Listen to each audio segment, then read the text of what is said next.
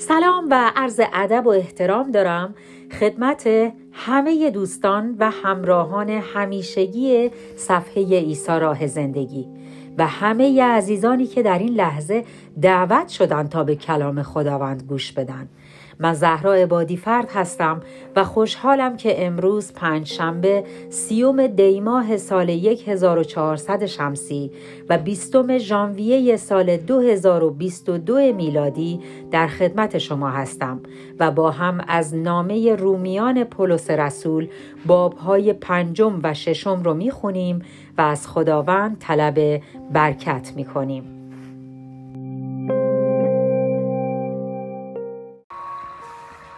نامه رومیان باب پنجم.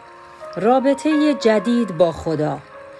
پس چون به وسیله ایمان به عیسی مسیح در نظر خدا پاک و بیگناه محسوب شده ایم از رابطه مسالمت آمیزی با خدا بهرهمند هستیم. این رابطه زمانی ایجاد شد که خداوند ما عیسی مسیح جانش را روی صلیب در راه ما فدا کرد. به سبب همین ایمان است که عیسی مسیح ما را در چنین مقام و موقعیت عالی و ممتازی قرار داده است. مقام و موقعیتی که اکنون نیز در آن قرار داریم و با اطمینان و شادی فراوان مشتاق هستیم به صورتی دراییم که خدا برای ما در نظر گرفته است. اما نه تنها از این بابت شادیم بلکه وقتی با مشکلات زندگی و سختی های روزگار نیز روبرو می شویم باز خوشحال هستیم. زیرا می‌دانیم این سختی ها به خیر و صلاح ما هستند چون به ما می آموزند که صبر و تحمل داشته باشیم. صبر و تحمل نیز باعث رشد و استحکام شخصیت ما می شود و ما و به ما یاری می کند تا ایمانمان به خدا روز به روز قوی تر گردد. چنین ایمانی سرانجام, سرانجام امید ما را نیز نیرومندتر و پایدار می سازد تا بتوانیم در برابر هر مشکلی بیستیم و اطمینان داشته باشیم که هر پیش آمدی به خیر و صلاح ماست. زیرا می‌دانیم که خدا چقدر نسبت به ما مهربان است. ما این محبت گرم او را در سراسر وجود خود احساس می کنیم زیرا او روح القدس را به ما عطا فرموده تا دلهای ما را از عشق و محبتش لبریز سازد. پس ملاحظه می کنید در آن هنگام که ما درمانده و ذلیل بودیم درست در زمان مناسب مسیح آمد و در راه ما گناهکاران جان خود را فدا کرد؟ حتی اگر ما انسانهای انسانهایی خوب و پرهیزگار می بودیم کمتر کسی ممکن بود حاضر شود جانش را در راه ما فدا کند. هرچند ممکن است کسی پیدا شود که بخواهد در راه یک انسان خوب و نجیب جانش را فدا کند. اما ببینید خدا چقدر ما را دوست داشت که ما با وجود اینکه گناهکار بودیم مسیح را فرستاد تا در راه ما فدا شود. اگر آن زمان که گناهکار بودیم مسیح با ریختن خون خود این فداکاری را در حق ما کرد حالا که خدا ما را بیگناه به حساب آورده چه کارهای بزرگتری برای ما انجام خواهد داد؟ و ما را از خشم و غضب آینده خدا رهایی خواهد بخشید. هنگامی که دشمنان خدا بودیم او به وسیله مرگ فرزندش ما را با خود آشتی داد.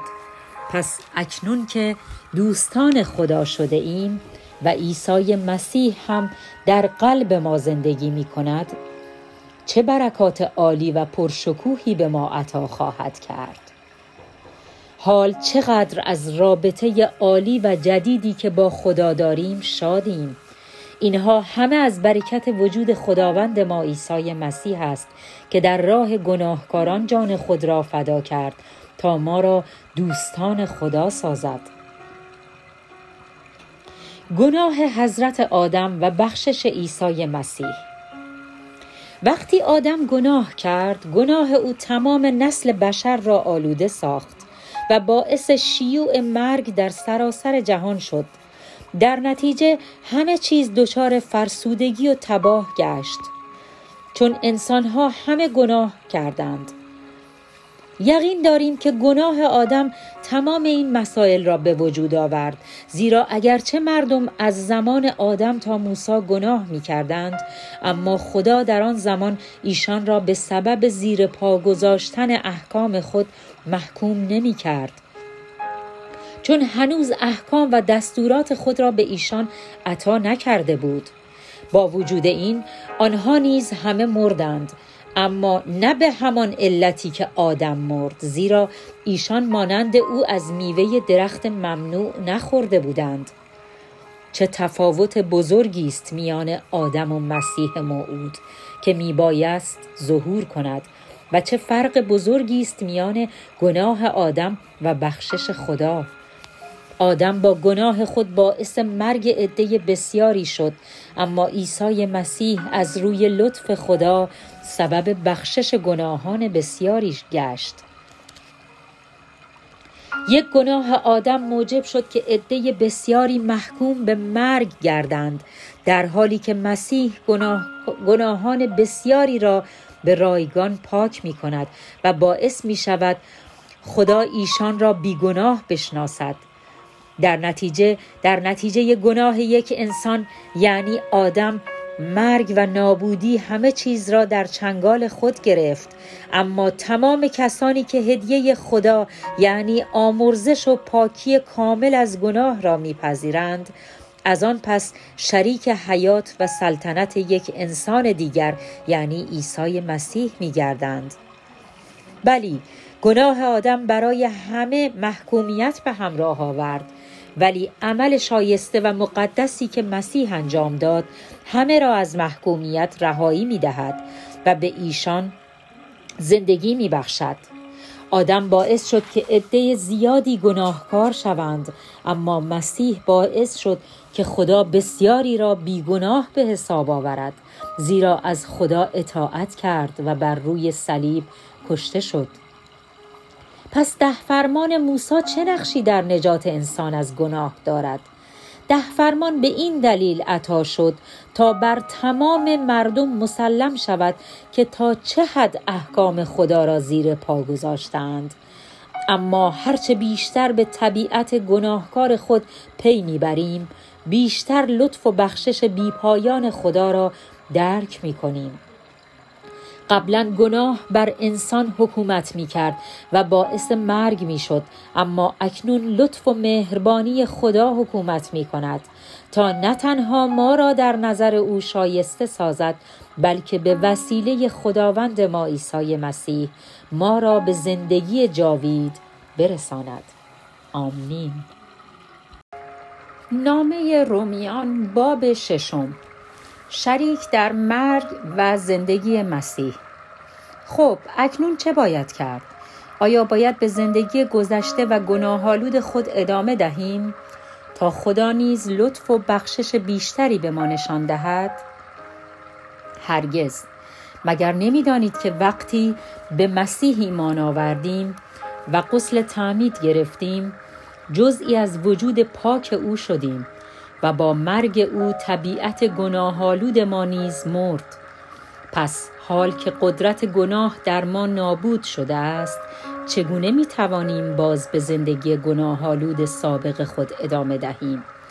هنگامی که مسیح مرد طبیعت کهنه ما هم که گناه را دوست می داشت با او در آب تعمید دفن شده و زمانی که خدای پدر با قدرت پرجلال خود مسیح را به زندگی بازگرداند ما نیز در آن زندگی تازه و عالی شریک شدیم.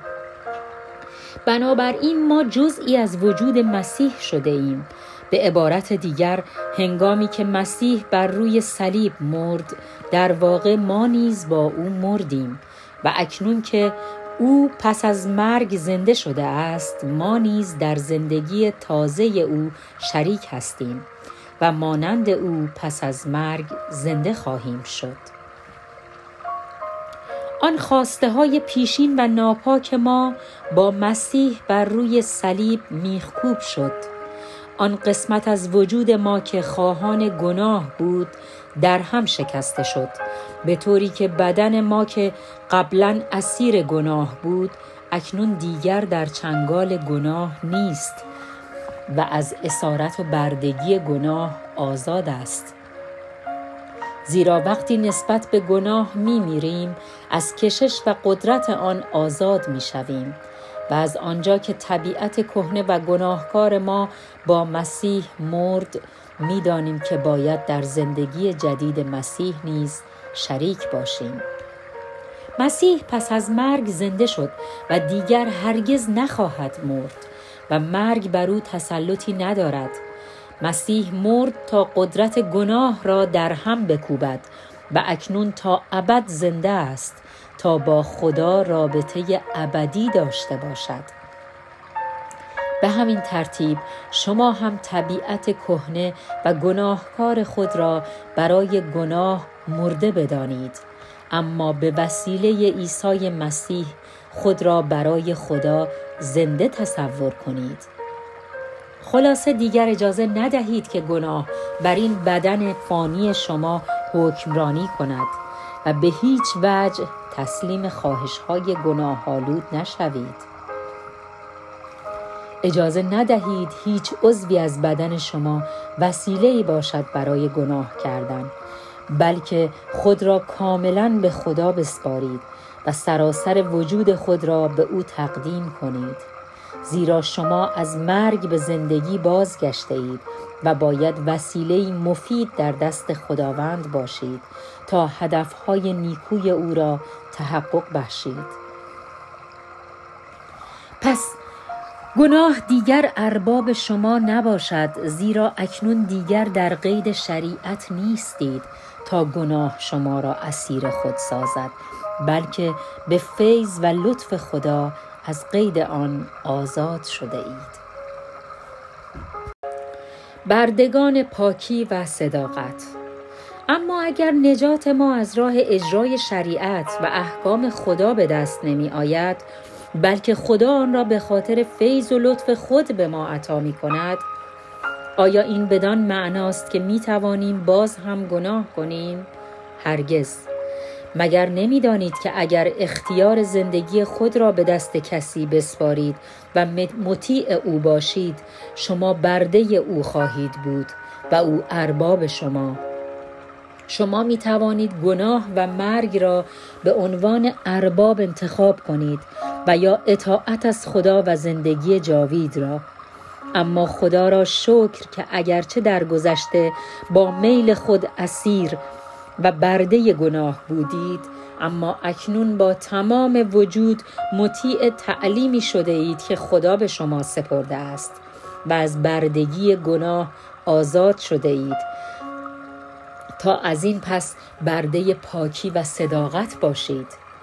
این مسائل را به طور ساده در قالب روابط ارباب و برده بیان می کنیم. تا آن را بهتر درک کنید. منظورم این است که همانطور که در گذشته برده همه نوع گناه بوده اید اکنون نیز به خدمت آن اموری کمر ببندید که راست و مقدس هستند.